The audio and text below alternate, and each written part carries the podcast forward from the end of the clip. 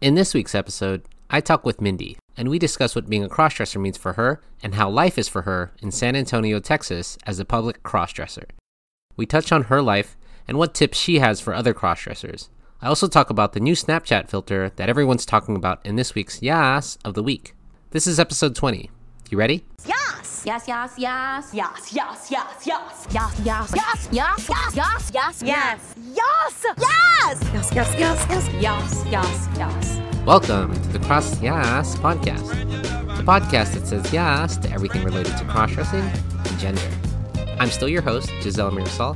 Catch me on Instagram at Giselle Mirasol and follow the podcast there too at Cross Yaas Podcast. It's on Facebook and Twitter as well at Cross Yaas. That's spelled C R O S S Y A A S. If you're looking to contact the podcast with your feedback or considering sharing your own personal story on the podcast, well, we got email. It's crossyaaspodcast at gmail.com. That's C R O S S Y A A S podcast at gmail.com. Almost June, guys, and that means LA Pride is coming up. May 31st to June 9th is Pride Week at West Hollywood, California. And yeah, I know that's longer than a week, but for those of you who don't know, Pride is a celebration of equality and unique heritages within the LGBTQ community, and more. It's a celebration for everyone, and I'll be there for the LA Pride Festival, which takes place on Saturday, June 8th from 12 p.m. to 1 a.m., and Sunday, June 9th, 12 p.m. to 11 p.m. 20 episodes, guys. 20 episodes of the Cross Yaas podcast, and I've made leaps and bounds from where I first started to where I am today. Can't believe I've made it this far, and I'm trying to get back to my weekly episode release. Last week's episode about moms was an emotional one for sure, where you heard several people talking about their mothers, including my coworker Charla, my girlfriend Kirsten, and I even got my own mom to talk about my late grandmother and what it means to be a mom. If you haven't heard it yet, please listen to that one. It's a bit heavy with emotion, but I promise it's good.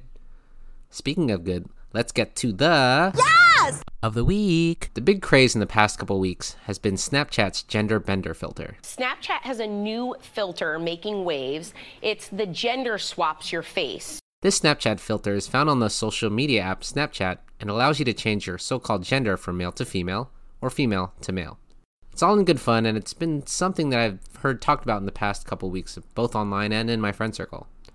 It's been fun, sure, but let's analyze Snapchat and the filter a bit more, shall we? I first heard about this from Kirsten, my girlfriend, when she showed me a short video online of a person with a feminine looking face, you know, with shoulder length hair, made up face, nice eyebrows, but it appeared to be on a person's broad tattooed chest, which looked like a male bodybuilding chest. This person also was covering their nipples with their forearm, which I found kinda odd. Because this didn't show quite all of this person's chest, but what was visible was this huge tribal tattoo, but again, a feminine face. Then all of a sudden, near the end of the video, the big reveal was the person removed their forearm and uncovered what appeared to be a masculine chest with tiny nipples, but still a feminine face. I was confused, but Kirsten laughed and told me that this was used by the new gender changing filter on the app on Snapchat, which left me quite curious. So, for those of you who don't know anything about Snapchat, Snapchat is a social media app that allows you to send pictures and messages to other people. Seems unoriginal, right? Well, the unique thing about this app, at least from when it first started over seven years ago, was the messages and the pictures you sent were only available for a short period of time, meaning there was like a timer for them. It was a way where you could be discreet about the things that you sent to people. Think naughty photos, like boobs, oh, that's hot. That's hot. but also dick pics. Oh my god. Hey, now this is worse than I thought. I'll talk more about dick pics in another episode because I used to get a lot of them. Anyways, fast forward to today, and you'll find that Snapchat isn't as popular as it once was because Instagram, Snapchat's biggest competitor, added Instagram stories, which has all the same features of Snapchat, but Instagram is also linked to your Facebook. According to socialmediatoday.com, as of January 2019, Instagram averages 500 million users per day to Snapchat's 189 million daily active users. Despite the large disparity in numbers and the similar functions, Snapchat today still seems to maintain their unique filters for users' faces and has other features where you can add cool stickers or things like Bitmoji, which is basically like a create your own avatar of yourself situation. So, earlier this month, Snapchat released a gender changing filter app, which has brought some users back like myself. And I've tried it, and I will say, I look hot. Or at least that's what Kirsten and our friends have told me when they saw my Snapchat female picture that was created with the filter.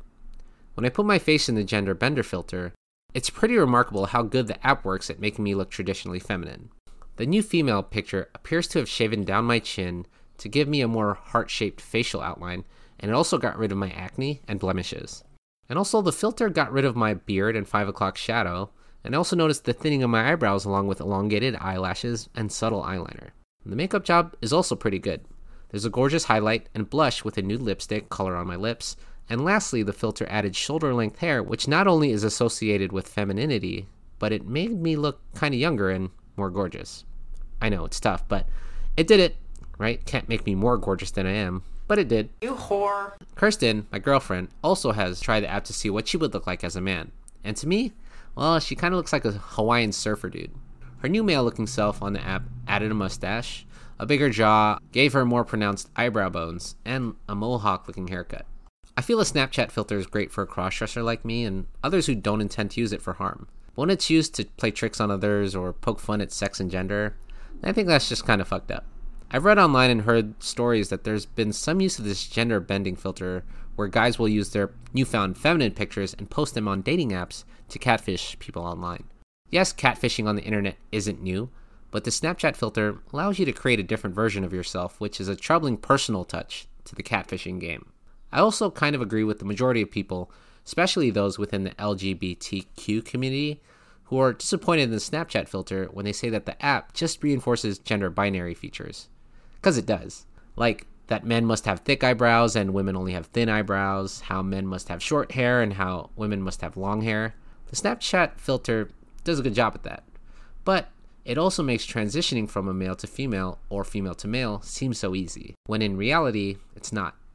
So if you suffer with gender dysphoria, the Snapchat filter might confuse you or hurt you, especially if you don't subscribe to gender binary features. But even with all that, you know what? I still enjoy using the Snapchat filter. And let me tell you why. I love seeing what I look like without my 5 o'clock shadow and not having to shave my beard. And I love looking like I have long hair without putting on a wig that makes me all sweaty. I can even create videos of myself with the filter singing songs as if I had traditionally feminine features. There's a cool video online that actually features a guy singing both parts to Bring Me to Life by Evanescence. You know the song. It goes.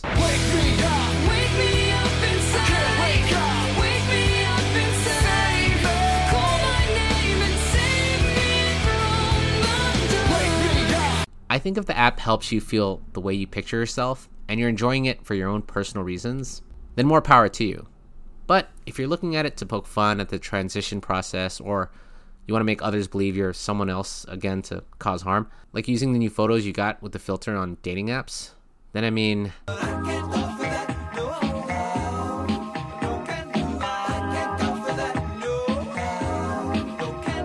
And yeah, not a lot of people use Snapchat anymore, and the filter does have its flaws.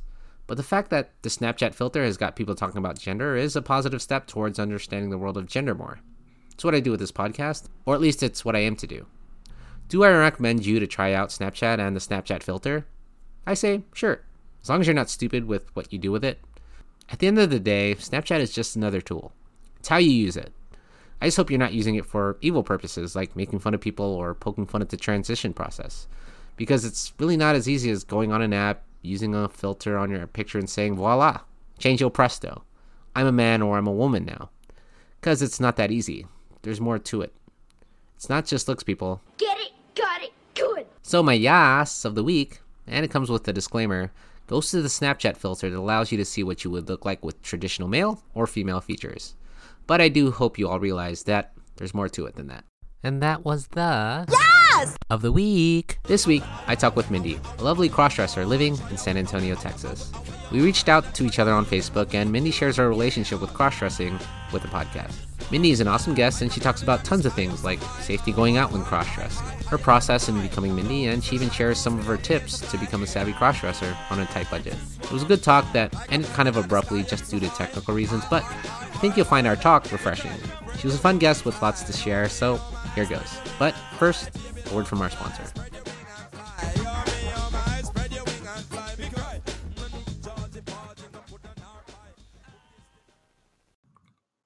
Hey guys, just want to talk about Anchor real quick. You know I love Anchor so much. They've helped me so much with this podcast.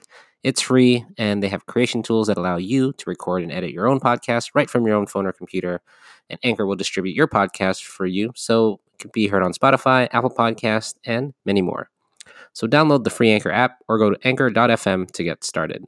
Really, guys, it's everything you need to make a podcast all in one place. So go ahead and go to it. It's great.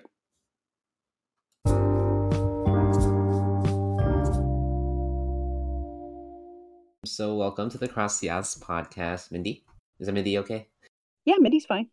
Okay, cool. Welcome. So, can you tell, can you talk to the podcast or let the podcast listeners know who you are? Just kind of talk about yourself. Sure. Uh, my name's Melinda. Let's see. I've been, gosh, I've been cross dressing since, whoa, probably since I was probably four or five years old. Um, it was about that age when I first kind of started finding that I was happier and I guess I felt more relaxed dressing as a woman. And uh, through the years, it's become an, ex- an extension of who I am. And I kind of, I, for me, it's it's a way to uh, to be more real to myself and kind of uh, be more open. And I found that I'm actually more of an extroverted, outgoing person when I'm when I'm cross dressed as opposed to you know when I was in my male form.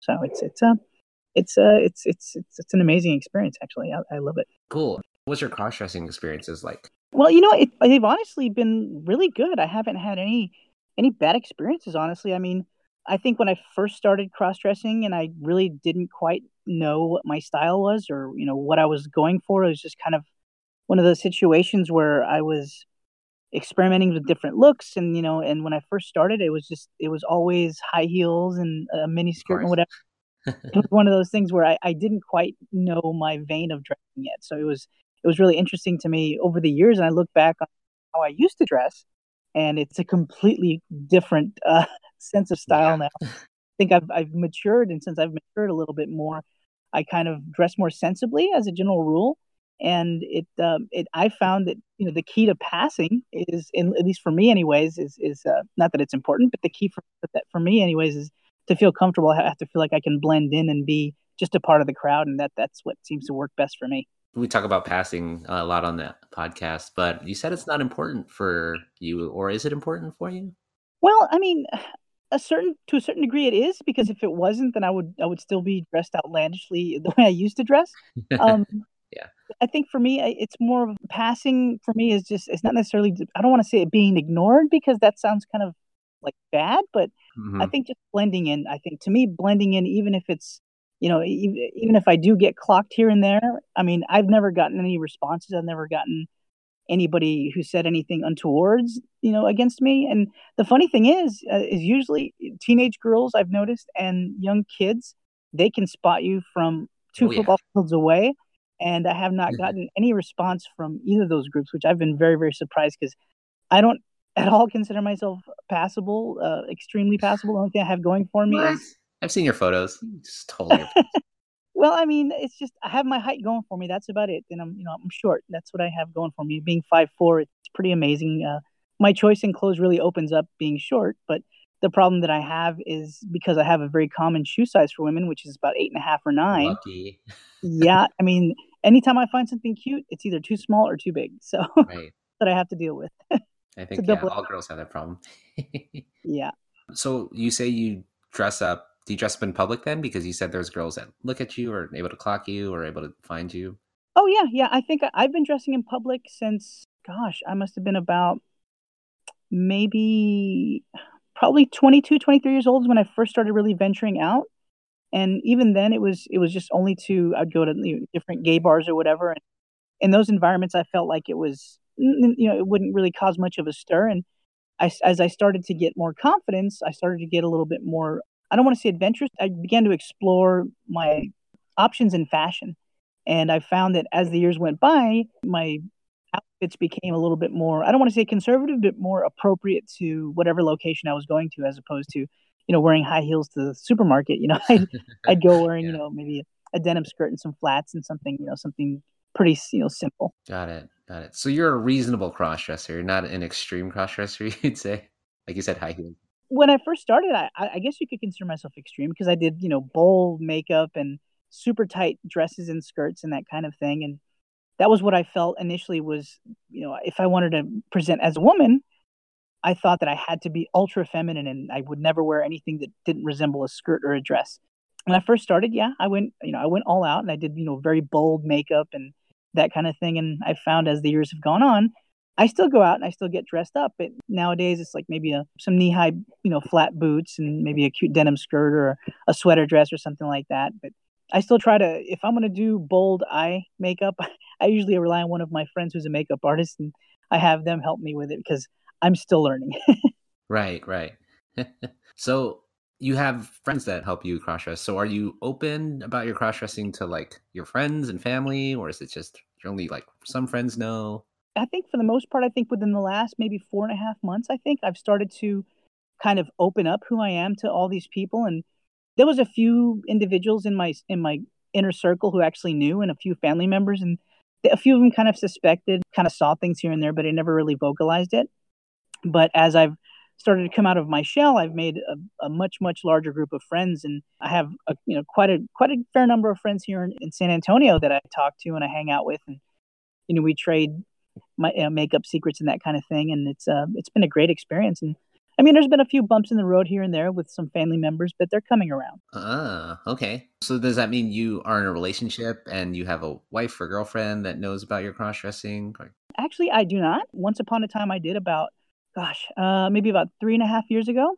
Mm-hmm. I had a girlfriend, and she was, you know, she was great. I've, I'd known her for for many many years prior to coming out to her. Mm-hmm. Never knew when you know we grew up in high school together, and we reconnected uh, several years after we got out of high school together, and we just started dating. And I was with her for about a year and a half, and I was trying to find a way to tell her.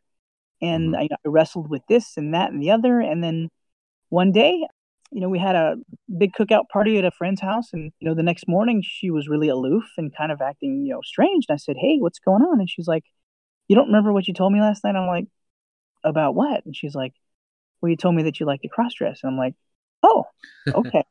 and so I said, "Is that going to be a problem?" And she's like, "Well, no, it's just you know I've known you for so long, and we've been together for almost three years now, and I don't quite know how to approach it." I said, "Well, I said." here's the number and email address for a couple of um, support groups for this sort of thing. And do you want to try to work through it? She said, I'm going to try. I said, okay, cool. That's all I can ask. Well, come to find out that during the course of the previous evening's conversation, I actually shown her a picture of myself all done up and thought I looked quite nice. And some of my friends, other friends did, but she said she preferred not having that kind of a exposure to it. She wanted to kind of get warmed up to the idea.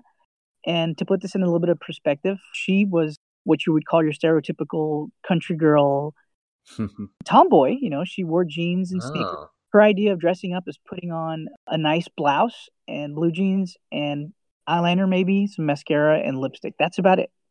I think oh. she owned one pair of heels and she had one dress. And as a consequence, my wardrobe was considerably bigger than hers. of course, always. yeah, but uh, and that was the thing is, is, she said that she would try to um, try to deal with it. And unfortunately, as the months went on, she told me that, well, I kind of, long story short, I kind of started to get weird vibes. You know, everybody gets those vibes when something mm-hmm. isn't right in a relationship. And I, I found out that she was actually being unfaithful. Yeah. And that was a little too much for her. And when I confronted her about it, she said, well, you know, that the idea of me presenting as female was too much for her to handle. And that, you know, that that was something that she couldn't get used to no matter how hard she tried. And she fairly enough, she said, it wouldn't be fair for me to ask you to be somebody else just for me, which I thought was pretty forward thinking of her. Yeah. The unfortunate I- irony in the situation was that her daughter is she's a lesbian and she oh. presents male and um, she loves her daughter unconditionally. But for somebody like me or her lover, her partner in, uh, at the time, that was too much for her to handle. So we had to go our, our separate ways after that. I see. So, do you think cross dressing is like a maybe a crutch or a thing that people look down upon and like that would be a problem in relationships? Or do you think it's just, I don't know, something that Guess you guys could work towards? She said that if I would have told her from the very beginning of our relationship, that she probably would have been more apt to accept it. And I have to give her the benefit of the doubt. Maybe that was the case. And um, maybe it would be a different story now. And I think that me being scared of of exposing her to that side of me that early probably did myself a disservice. And so I think that in the future, if and when I do cross that bridge, to have another relationship, I'm going to be open from the very beginning and let them know exactly what's going on so that that way there's no surprises in the end. Yeah. I mean, as moving forward, so you're currently looking to date now, sort of thing, and how would you approach that in a relationship? Do you think you would do you like on the first date just go ahead and just dress up as Mindi? They'll be like, uh I, I don't think that I would do that unless somebody like let's say I was out somewhere and you know somebody approached me and they decided that you know that they knew who I was and that sort of thing, which you know, and that would be great as long as you know they knew. But I've been out with friends and stuff at different bars, not just gay bars, but straight bars, and I have been approached by guys, and usually I'll tell them, hey, you know what, I appreciate the attention, but I'm probably not your type of girl, and I explain it to them, and every single one of them, believe it or not, has been, oh wow, I'm sorry, I I thought, you know, uh, my apologies, nothing against you. It's just, you know, and I was like, no, I completely understand. I don't hold it against anybody. It's, you know, we're still, you know, as far as our community is concerned, we're still kind of, I think, on the fringes of what the LGBTQ community kind of considers because some of us don't, you know, some of the community don't see us as trans and they don't see us as gay. And it's kind of a weird flux for, for cross dressers. And I think that representation within the, within the spectrum of the LGBTQ is kind of really tough because uh, there's there's facets of it that don't quite know how to take us. And I found that you know amongst the drag queens and the trans women, cross dressers are we're usually accepted no problem for the most part. Right. But there are a few elements within the lesbian community, uh, unfortunately, and a few elements within the trans community that still have a I guess you would call it difficulty, or maybe there's just maybe there's some growing pains associated, but they don't quite know how to accept this. Mm-hmm if that's the case, then I think it's just going to take a little bit of time and education to get them on the same page with us so they can see that we're all fighting the same fight and we're on the same team. Yeah, I totally agree. That's kind of why I started this podcast. And you kind of mm-hmm. reached out to me, or I reached out to you because I thought you brought up good points. yeah, absolutely. As far as the trans community, how else do you think we can sort of, as cross dressers, kind of, kind of just be able to educate others about, I don't know, are there other ways we can do it? Yeah, yeah. I, I mean, I go to these meetings called the San Antonio Gender Association, and I haven't been able to attend just because of work, but I've been to a couple of their meetings, and they're really cool. The, primarily, the groups in there is uh, mostly trans, but the thing about it, there are a few members there that actually started as crossdressers, which it's kind of par for the course, I think, anyways. You know that I don't think that there's a trans woman out there who, you know, transitioning or completely transitioned that just woke up one day put on a pair of heels and a dress and said I'm a woman and then went straight and got surgery. It doesn't work like that. At right. least as, as far as I know. For the most part, I've seen that a lot of trans women they start out in this side of the spectrum where they you know they dress because they feel comfortable and then they realize later on in life that transitioning is an option for them and you know and the world being what it is we're starting to see more and more acceptance of uh, of trans people and i think that for the longest time i guess I'm, I'm i'm assuming that for years there's been a lot of cross dressers out there that maybe secretly deep down inside wanted to transition, but because the political climate or the social climate was accepting at the time, they kind of just kept it as that.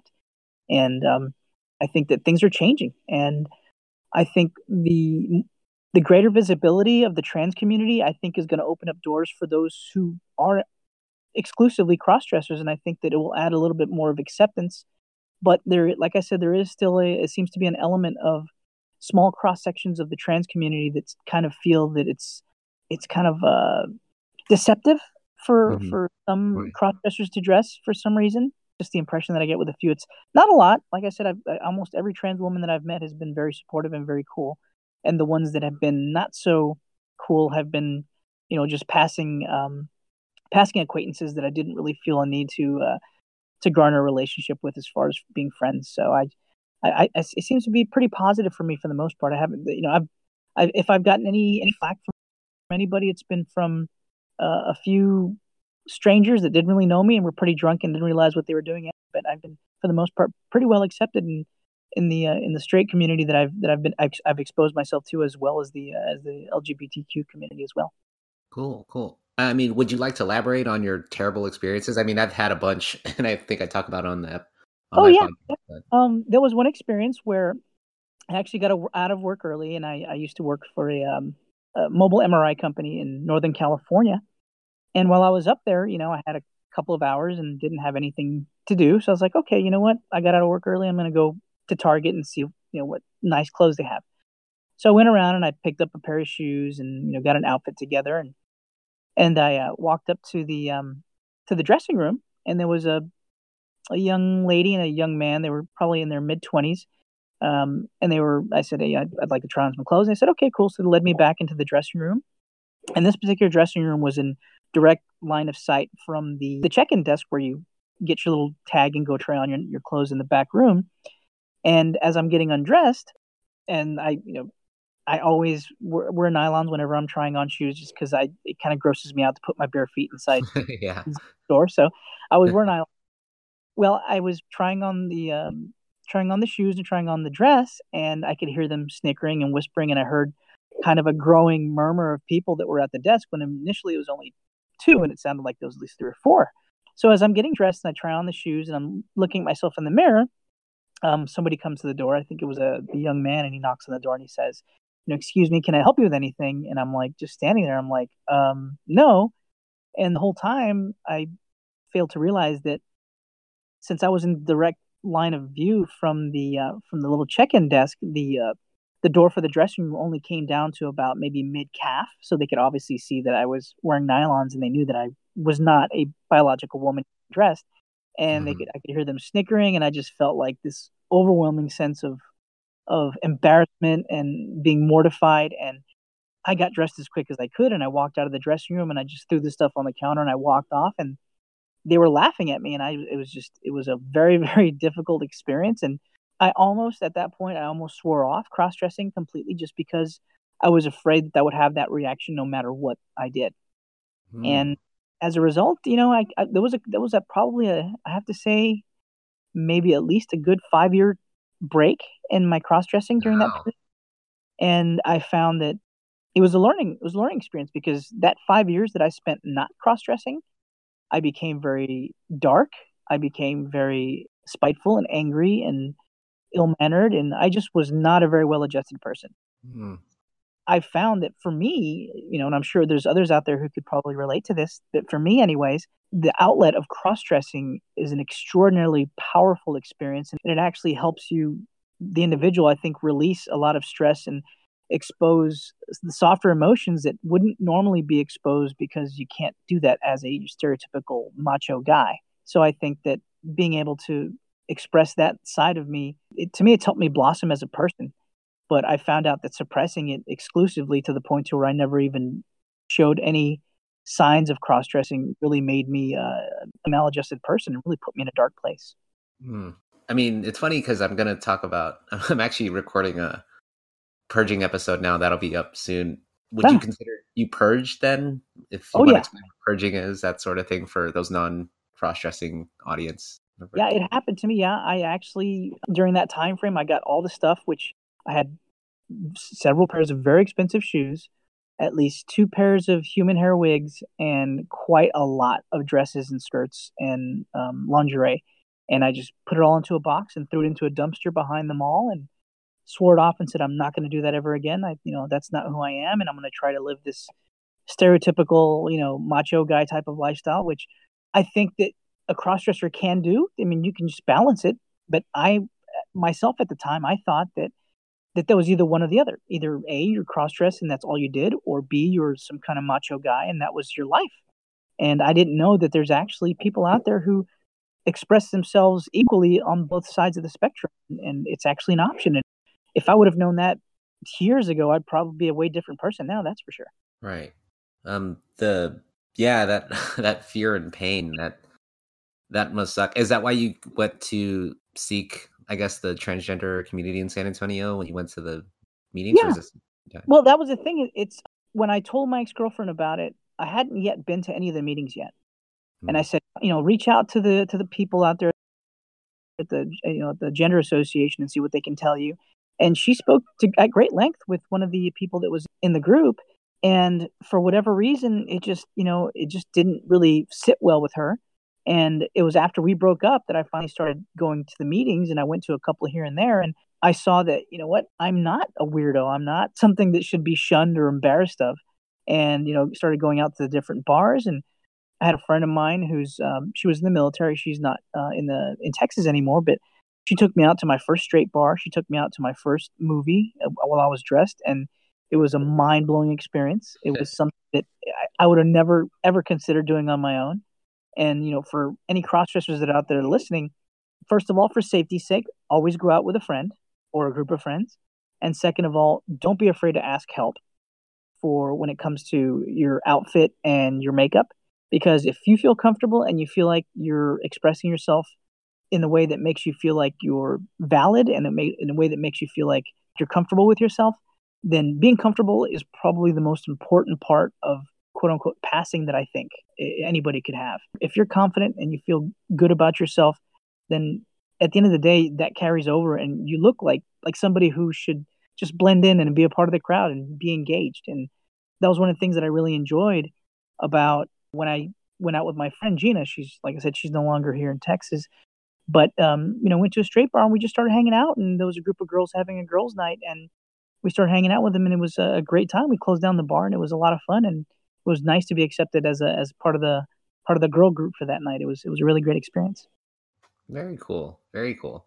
Now, how would you recommend for crossdressers out there to approach a friend or to approach someone, you know, a girl that I don't know, acquaintance or whatever, to say, "Hey, would you be okay with me cross-dressing?" I mean, how is that coming out at all? Like experience? I mean, other because it's a girlfriend is different than you know your random friend who's a girl. Yeah, if, it's a random female friend, I think it's actually you know the the fem- random female friends that I've had that knew me before I came out, they were actually crazy supportive. It was really surprising, and it's I always liken it to a big sister taking care of a younger sister.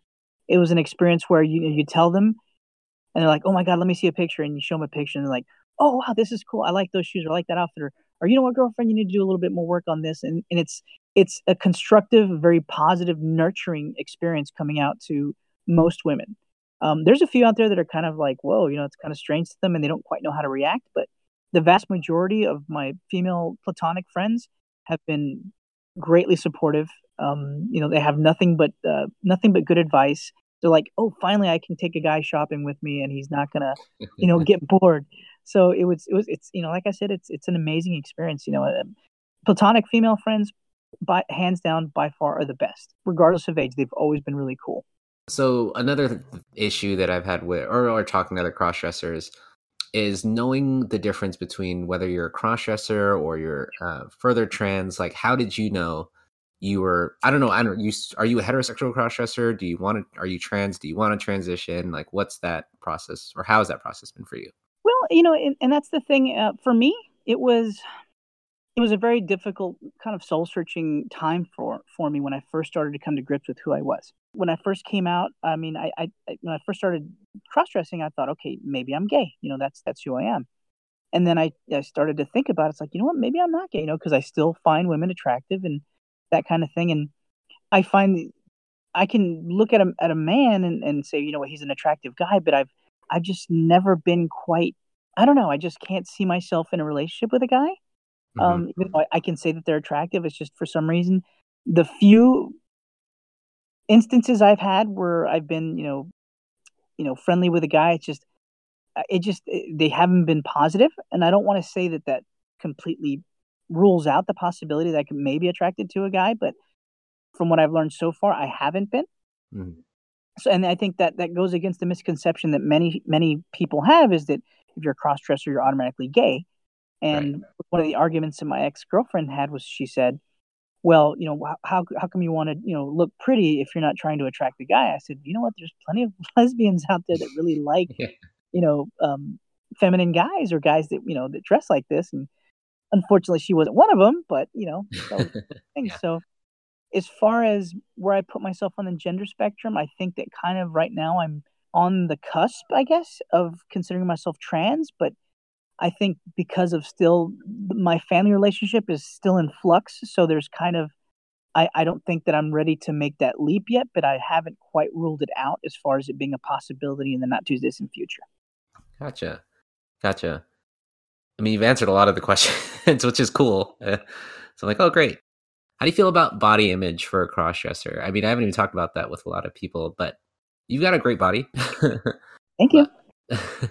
like, your i guess you you know have a regimen like what's your uh, process in dressing up that sort of thing oh yeah as a general rule i'm always completely shaven head to toe Uh, mm-hmm. I was I've been doing that for for quite many years, and oh gosh, it is a chore. But you know what? It, that's just me, and that's a lot of that's the thing about it is there's a lot of cross dressers out there who, because of family circumstances, health issues, or maybe even just their personal preference, choose to not shave.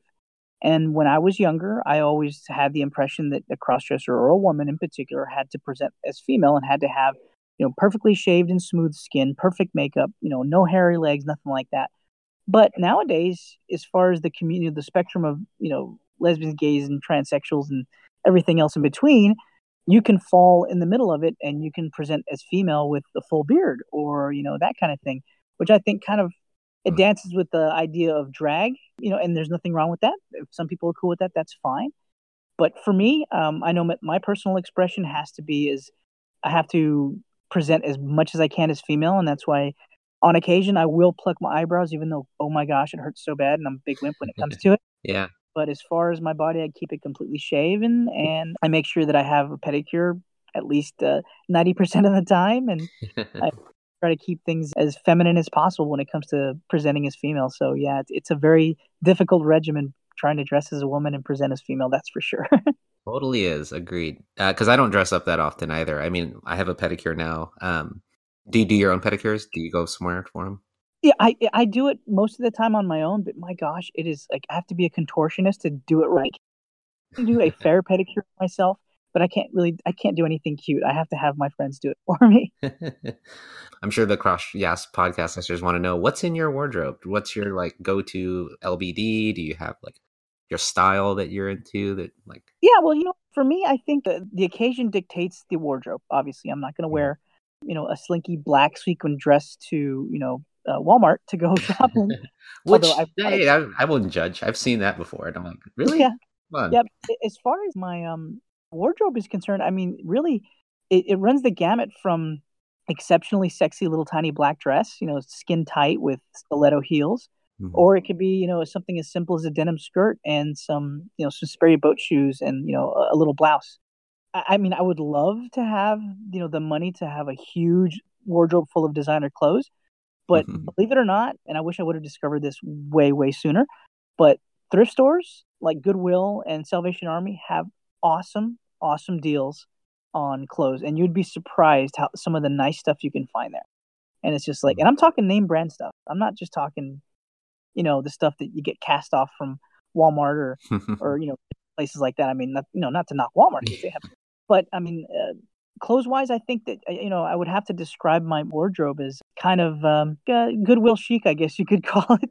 I find different pieces at Goodwill and I try to mix and match and and I found that you know if you get one staple piece, like let's say a little black skirt, I mean, there's a million and one different combinations that you can use to um, to dress it up or dress it down, or you know that kind of thing. So I think as far as cross dressing is concerned, you know, if I would have had this this advice when I was younger, is you know pick up staple pieces, things that are going to work well with various different types of outfits, and um, so that way you can mix and match and you can stretch your dollar and a little black dress, you know, for Saturday night can also work for brunch if you if it's in the right accessories with it too. So try to try to be thrifty with your with your purchases and if you're going to buy a statement piece, don't be afraid to spend a little bit of money on it because that's going to be your focal point when you go out dressed, and you can always dress it up or dress down depending on the occasion. Good points. Good points there, Mindi. I mean, how often do you dress up? I mean, it seems like it's is it it's occasion based, but every day do you wear something? I mean, you know, you said your nails are painted, but like Usually, uh, it's at least maybe at least twice a week, maybe three times a week, depending. If you know, if I have something to do on Sunday, I'll usually do it on Friday and Saturday. And but if I have something going on in the middle of the week, I'll, I'll dress up in the middle of the week. If I'm going to hang out with friends for you know for coffee after work or something, I'll do something like that. But um, yeah, it's at least three to four times a week, I guess you could say. And and you mean when I say cross dressing, you you go all out, like shaven body, full makeup. Oh yeah, yep, everything. Yeah, I I mean, I don't really have much much facial hair to begin with. You know, I'm kind of lucky, lucky. in that respect.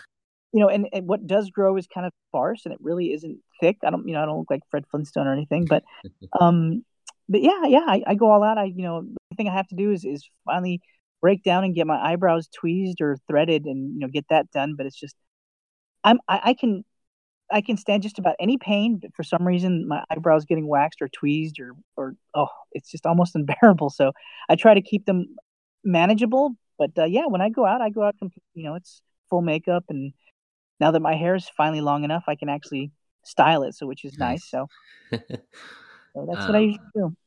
Mm, So, like, even at home, do you normally just wear like girl pajamas at the house? Do you wear just that sort of thing? Yeah, yeah. I'll usually wear like you know some girl pajamas, or you know I have a pair of um Victoria's Secret pink uh, booty shorts. I, I guess I'll wear those every once in a while with Mm. you know like a little half shirt or something. You know, just when I'm around the house. Obviously, when nobody's around, because I feel kind of exposed. But you know, if I'm hanging out with friends and we're having a you know a girls' night in watching a movie or something, it'll probably just be a pair of sweats and maybe a little little belly shirt or something like that, and slippers. Gotcha. Gotcha. Now, how long does the whole process take? Everybody always likes to know, like, oh, your makeup, your makeup looks pretty good. I've seen your photos online. Um, Oh. How long does that take? The whole like from you to get from guy mode to Mindi mode. How long was that? Well, if that includes shaving as well. Yes. Okay, so I've shaving and plucking, uh, including wardrobe selection uh, and changing outfits several times because I always do that. Um, and then uh, including makeup, I think start to finish, I would it would probably be the better part of maybe two and a half hours, at Wow. least. And that's that's that's if I don't if I don't have my body shaved. If I'm, I'm if my body is shaved, then all I have to do is you know trim up my face because my hair grows on my face, obviously and my makeup takes about 20 minutes for daytime makeup and then for evening makeup it's maybe about 35 give or take Wow. And how did you learn how to do makeup, or do you have your friends do it for you, or is it? well it, it's a little bit of both when i first started doing my makeup i would make small talk with my mom and my sister when they were doing their makeup and i was just taking mental notes the whole time and just making small talk about nothing and everything just so i could stand there and watch them. And Mhm. then little bit by little bit i started you know reading different books and going through different fashion magazines and trying to find the right look for myself and that kind of stuff. And it was kind of a trial and error process and i think even to this day it's it's something that i have to i mean i'm still learning to this day. I i watch youtube videos religiously on makeup and foundations and different products and things like that and and like i said i i use my my platonic girlfriends as resources because they love to teach. And all it takes is a little bit of asking and they'll be more than happy to jump in and help. So it's um, like i said if a woman says that she knows everything about makeup she's probably lying because she, everybody's always learning something different Okay. because styles change and products change too. So it's always a learning process for me. And do you have go-to products to use for makeup that you'd like to share that works best for you? yeah let's see i i found there's a not that i'm advertising i don't i'm not getting paid for this or anything but there's a company called um, Younique that makes a um it's called Younique liquid mineral foundation which i've found is the best. It, it's about i think $40 plus for a little bottle which is about the size comparable to a standard bottle you would get from mac or sephora for foundation and it's liquid and this stuff is like two or three drops will cover almost your whole face. It's it's so sheer and it's water based, so it's it's not heavy. And I have a really oily T zone, so it's, it's something that works well for me. I choose the color which is taffeta. That's the color that they sell. And the thing about uh, Younique is you can only buy it through online distributors. So I'm sure if your listeners are listening and they look up YouTube, I'm sorry, uh, Younique uh, makeup presenters, or they can find a million of them in their area. I found that spending a little bit of money on foundation is very, very important um, because foundation is going to literally set the foundation for your makeup. But also, I found that spending a little bit of money on lipstick and eyeshadow is very, very important because lipstick gets a lot of work throughout the day. You know, whether you're eating or drinking drinks or whatever, it's gonna you're gonna need a long lasting one. So I like to use MAC. MAC and Sephora has some really cool products. And uh, I know that Jeffree Star has some. Now, some people may not like Jeffree Star for Oh yeah. any number of reasons, but I know he had some cool stuff. But um, I've I've sworn off Jeffree Star. But if you want to use it, that's entirely up to you. But but yeah, I think uh, you know. And then as far as uh, pressed powders and things like that, I mean, I've I've found some decent shades and products for CoverGirl that actually work well with with the Younique liquid uh, foundation, and uh, the drugstore stuff will work fine. But when it comes to long wearing stuff, especially if you're doing an evening look, I think that spending a little bit of Mac uh, money at Mac or Sephora will go a long way when it comes to your lipstick and your eyeshadows. So, and mascara and eyeliner, I mean, that's those are pretty much uh, you can you can buy good quality stuff in drugstore, I think, anyways. But I'm sure there's a lot of girls out there who might disagree. But I, I buy my eyeliner and mascara at Target, so works well. Yeah. You know what's funny? You're the first person I ever asked about makeup from one of my guests. I should ask more of my guests about makeup. everyone- I, I, there's a lot of girls out there that would, you know, a lot of cross dressers that and and even girls, I'm sure that would that would love to hear um love to hear you know the different sides of it because you know I think as far as cross dressers are concerned, we we try a lot of product before we finally get settled in on one thing because we're always looking for ways to better our look. Indeed. Well, in, in terms of passing, right? Like you were saying, Oh yeah, yeah. it's important. Um, you were talking about your um. Well, first off, how old are you? You've made like several references that I don't know if the younger podcasters will understand, like the Flintstones reference. I was like, people don't actually. I thought about that. People would be like, "Wait, what's the Flintstones?" And I'm like, "Damn it!" Well, for me, I, I I'm actually as as I will say 43 years young. So Oh, you're young. Oh, wow. Okay. yeah, Cool. so I'll be turning 44 this August. So Oh, wait. What day in August? Because uh August August 24th. oh, that's my mom's birthday. Happy birthday. Oh, sweet. sweet. Uh, mine's on the on the 9th. I just Oh. wanted to check. August 9th. Well, cool. The other thing was, um, so you were talking about your your sister and your mom, and do they know? My sister knew first, um, just because I just, uh, you know, I, I, I kind of gauge her. I figured she'd be the one that was coolest with it, and of course she was. And I came out to my mom, and she's presently on the fence, um, leaning towards being accepting because she knows that this isn't something that's going to go away.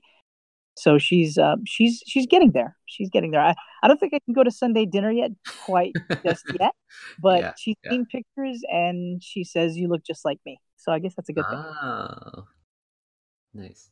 Now, Mhm. but um, did they find out, or did you have to tell them? Uh, You said that she knew. Like, what? How did they know? Like, Well, they always suspected because when I was a when I was a teenager, they always saw that my legs were shaved, and they're like, you know, at first they were like, you know, when's your leg hair gonna grow in? And then, then you know, eventually they started to figure out that oh, he, you know, he's shaving his legs, and they, they didn't really say too much about it because I played soccer when I was younger. uh, So I would tell them that I shaved because I taped up my ankles and my knees, and they were like, okay, that's cool. But you know, then I quit playing soccer and I was still shaving it, and they're like, oh, okay. And like I said, they probably had you know ideas that maybe I was gay, but they weren't going to say anything about it. They were just kind of let me do my own thing, and and then finally, I think about like I said, about four months, four and a half months ago, when I finally came out to them, they're like, oh, okay, well that makes sense. But mom's still on the fence; she's getting there, but she'll get there eventually. okay. Um, you're the second person, uh, second guest on the podcast that's from Texas. Now, is there like a huge like community of crossdressers in Texas? She was from Well- I forget where, but it, it seems like in San Antonio there seems to be a pretty good um uh, pretty good amount of us. However, there are not very many who actually go out. I mean, there's a few of them that they'll dress up and maybe go from their house to the bar and maybe hang out for a couple of hours and and that, but that's about it. Um, there's a few that go to the the support meetings, um, but they don't always show up. I mean, like myself, I guess you could say. Mhm. But um, as far as cross dressers that go out and let's say and decide, okay, you know what, we're going to go to the movies first and then go to the bar afterwards, or I have only found maybe two that are willing to do that. Um, even though there's a large community, I think that San Antonio is the big city with a small town feel. I like to say. So there's a few people out there, you know, that like I said, uh, that I do that I know that will go out with me and hang out at different bars, even the straight bars. But for the most part, um, most of the cross dressers uh, that I do know, they'll they'll go to they'll go exclusively to a gay bar, and that's pretty much it. Hmm. And and people, I mean, I've never, I mean, I didn't go to gay bar. I mean, I guess the first experience I had cross dressing in public was West Hollywood. I don't know if you know West Hollywood in LA. It's like a major, you know, gay community for Mhm. Southern for LA. Oh, yeah. and you know, you want to be accepted there. It, do, do you think? Do you think people go to gay bars because they will be accepted, or they will be? There's that sense of I don't know Well, I- I- I Mhm. think that there's probably a there's already there's already there's already going to be a preconceived notion that there's going to be quote unquote drag queens out there. So you know somebody who goes out there dressed you know as a woman and they're biologically male, they'll probably get less looks, which is as a general rule how it goes. Um, I've only like I said I've I've never really had any really bad experiences. I mean I I've had friends who said they've had bad ex- experiences, but it's never been with me. And I, as far as I know, they're they're very few and far between. So I mean. I think going out to the gay bars here in San Antonio, it's pretty much a sure bet that you're going to have a good time and you probably won't run into any major problems as far as I can see so far. But everybody's experience is different. But, you know, for me, I've been pretty fortunate and my friends have been pretty fortunate for the most part. Ah, that's great. That's great. Mhm. Take like someone who's new to the like I guess the support group thing. Like, what does that entail? If like say I'm I need I need I guess help or I go to a, one of these meetings, what should I expect or how does that go? Oh, yeah. The meetings are actually really, really cool. They don't, they kind of, the group is, you know, it's a core group of, of, of of gals and guys, trans guys and trans girls, and you know everybody in between the spectrum. They know that when somebody is new, kind of let them blossom on their own, as opposed to try to engage them. So there, there's always this fear of when you're going to the group, which I had, of course, when I first did it, was that I was going to get bombarded with a million and one questions about who I was and where I was in the spectrum and this, that, and the other. But it wasn't. I went in I just said hello to the group, and they said hi back, and they would have their they would have their group meetings and discuss their topics, and then, you know, if I felt that I had something to add or interject about a particular subject, then I would engage it, and little bit by little bit, they kind of let you blossom on your own and become more active in the group and get to know everybody, and then after the meeting is over, then they have an hour called social hour where you just kind of sit there and you can talk to people and get to know everybody. So that, that way, if you go to a meeting again, you'll know everybody by name and comfortable. It can open up greater uh, so that people can see who you are and hopefully, uh, you know, make you comfortable enough to where you can invite more people and the group could grow. Cool. And these meetings are free. Someone can just go online and find transgender like support group and then find it. Yeah, for San Antonio, it's called the San Antonio Gender Alliance, and it's completely free if you do want to join, I think they have member fees. I can't remember exactly how much. I don't want to quote anything because I'm not sure, but they do have member fees, and that it helps support the, the events and stuff that the, the the gender association does as well. They also have sponsors that help them out with different events, you know, visibility events. And they do uh, clothes drives for trans youth, and it's really cool. A really cool organization. I'm pretty sure every major city uh, should have something similar. I think if you were to reach out through GLAAD, every state has its own GLAAD um, chapter, and if you reach out to them, they can they could point you out to the um, LGBTQ um, alliances that are in your local city, so that that way you can hook up with people and and start to meet individuals that are uh, that are in the community that can help somebody blossom if they wanted to go that route. Mm, that's true. You came out, or I mean, you've come out already, sort of in public, kind of. Um, well, no, you have, but mm-hmm. like for someone who is a new crossdresser and not understanding, what kind of like recommendations can you tell them, or sort of like help them come out to their family members or significant others? I, I think that being honest and straightforward um, is is is bar none the best course of action. I think, but most importantly is I think they have to prepare themselves mentally, just because a lot of times um, we all get these urges to just say, you know, this is what I do and that kind of thing. But the thing about it is, you have to understand is you're going to get bombarded with a million and one questions. And if you just sit there in silence and let people assume the worst, then that's exactly what they'll do. They'll assume the worst and they'll make really bad snap judgments about you. So I think the best thing that an individual can do is to come out to somebody uh, who's a, a good friend, a platonic friend, and tell them and gauge their response. And then whatever field whatever questions that they have so that that way they can mentally prepare themselves for those same questions that are going to come from significant others and family members and if they are prepared and can answer the questions um, in a way that sounds confident then it instills a little bit of uh, well not a little bit but i think it, it instills a lot of confidence in the family to understand that the person that is coming out is making the right choice because if you come out and you sound really iffy and wishy-washy about you know your your where you stand in the spectrum, then people automatically get the opinion that if they don't approve of it, then they can sway you. So I think it's really important that the individual, whether they're a crossdresser or trans, you know, at least in my opinion, um, be confident in their decision. And when they speak to loved ones, especially close family members, to let them know exactly what's going on, and that most importantly, they're still the same person. They're right. just looking a little differently. That's all. And I think that's the most important thing is and even if it's just you know even if it's cross dressing you know if it's if it means sanity and being well rounded when it comes to who you are and your interactions with your family and friends i think that they would much rather have you you know presenting as female or cross dressing and being happy than being some macho grumpy guy who just wasn't getting along with anybody in the family. So i think right right right. And i mean you said you had to put up that machismo front and stuff like how was yeah. that? Yeah.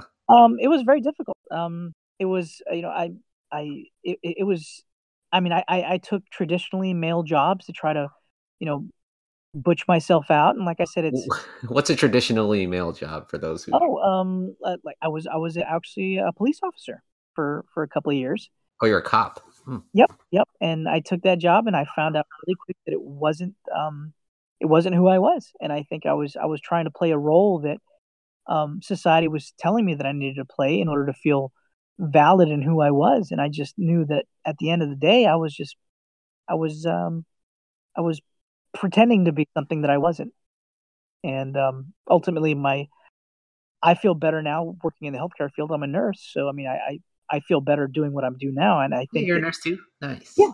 yeah so it, it works out pretty great I, I mean i feel pretty comfortable and and when i came out to my coworkers they were they were just you know extremely supportive very very cool very engaging asked a million and one pertinent, que- pertinent questions and they were always they were all really friendly about it so it was it was a great experience with my workmates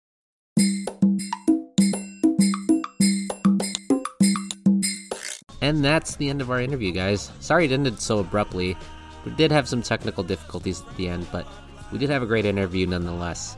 I hope you guys uh, have a great rest of May. Uh, it was so quick, went by so fast. June's coming up. We have Pride next week. I'll probably post next week's episode with regards to Pride. Maybe I'll talk about being in drag. Maybe I'll talk more about gender. Maybe I'll have an interview up. We'll see. But I hope you guys stay tuned. It'll be good. Thank you again, guys, for listening. It means a lot. With all the content out there, it means a lot to me that you guys are listening to this. And that's it. As always, guys, keep it fresh, stay blessed, and remember, you're gorgeous.